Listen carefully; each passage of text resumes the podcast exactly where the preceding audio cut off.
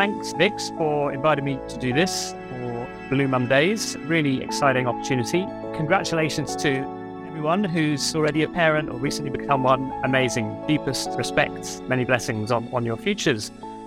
I'm going to focus for a few minutes on something that most parents and new parents do manage to do every day that supports their health and well-being because that's an area that I've focused on for many years and that's to get outside for a walk so it doesn't just have to be when you're out walking the pram it can also be when you've got some time to yourself perhaps some downtime even if it's 20 minutes you can just escape get out of the house and do something for yourself so the focus really on that is getting a little bit more from that opportunity. Much of this people know already. That's the way I look at it is that we know this stuff instinctively. If you've been alive, you've been doing all these things anyway. It's just sometimes there's a little bit of extra science that helps to motivate. And so I'm going to share three focal points, three, three kind of techniques.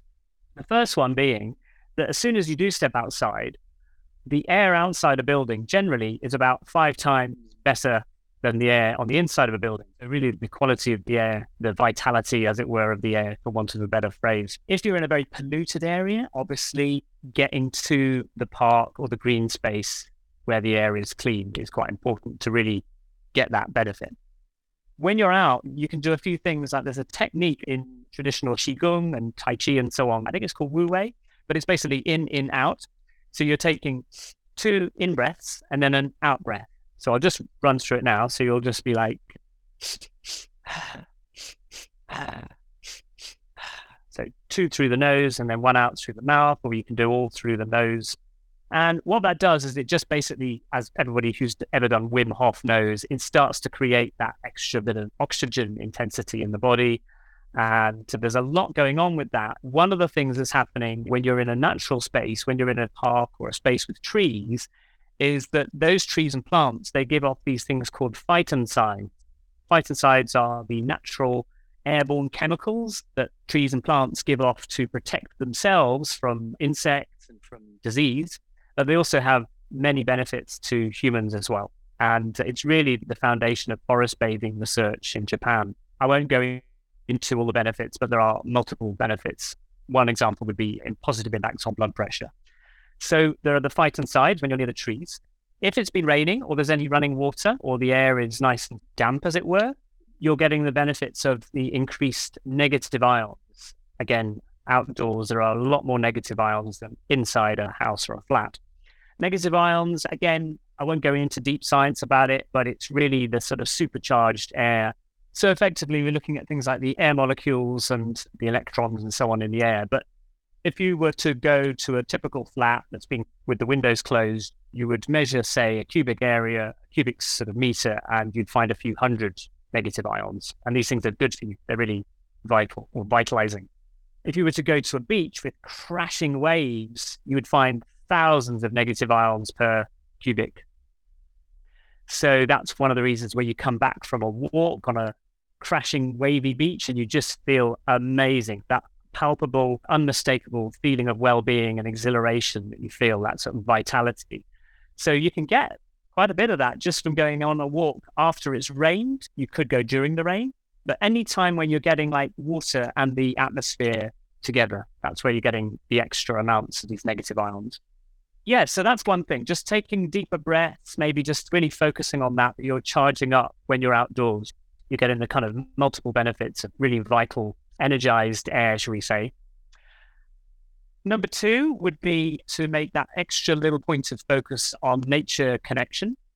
So that might be tuning into one or two or all of your senses as you might be pushing your pram or out for a stroll and just noticing again, we do it all the time, but noticing branches and leaves and birds swooping. It could be something simple like the clouds, just the movement the clouds and the shapes that you see, but just that extra connection to nature, creative connection, a sense of timeless connection. One of the reasons that we connect so well with nature is that we've grown up with it throughout our ancestry and our past. So we trust nature. We depend on it, basically.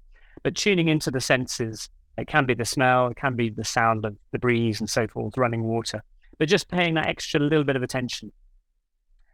And then a third tip, really, again, on getting the most out of a walk would be just this idea or this reality, actually, that movement is medicine. Movement is one of the most vital things that any human being does for their health and well being on a daily basis. You could probably list in excess of 100 benefits of a, of a walk. I'll give you three examples. So, every cell in your body benefits from movement. So, the mitochondria in the cells benefits from movement, a little bit like a sort of dynamo. Every time you go walking, if you're using your feet, obviously on the ground if you are walking physically. Different, obviously, if you're a wheelchair user.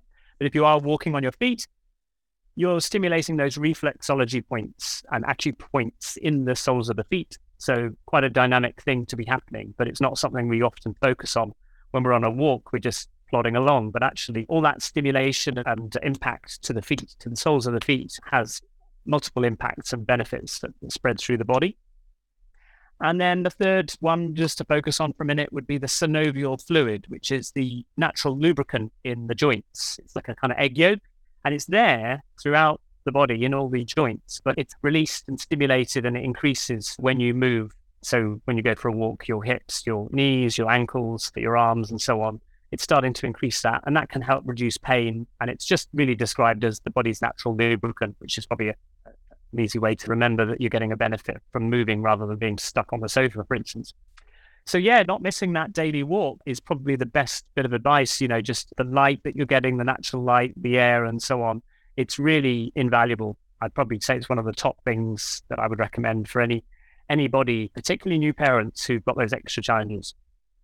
My one more little bonus tip. This is the one I used to say to everybody years ago, which is the gym ball one of the best ways to help a crying baby. You've got your crying baby on your, perhaps with your papoose or just holding in your arms. If you sit on that gym ball, you can basically create a nice bouncing action, but you don't get knee pain and exhaustion that you would eventually after doing this for half an hour with a crying baby. So you can quite happily do this 10, 20, 30 minutes or even an hour, and you can kind of move and so on but you're supportive. So it's good for you as well as the baby will generally stop crying once you started to bounce in rhythm. So yeah, that's my sort of extra tip. I think the NHS should give every new parent a gym ball. Thank you so much for having me. I hope some of this might be useful. Best wishes and many blessings.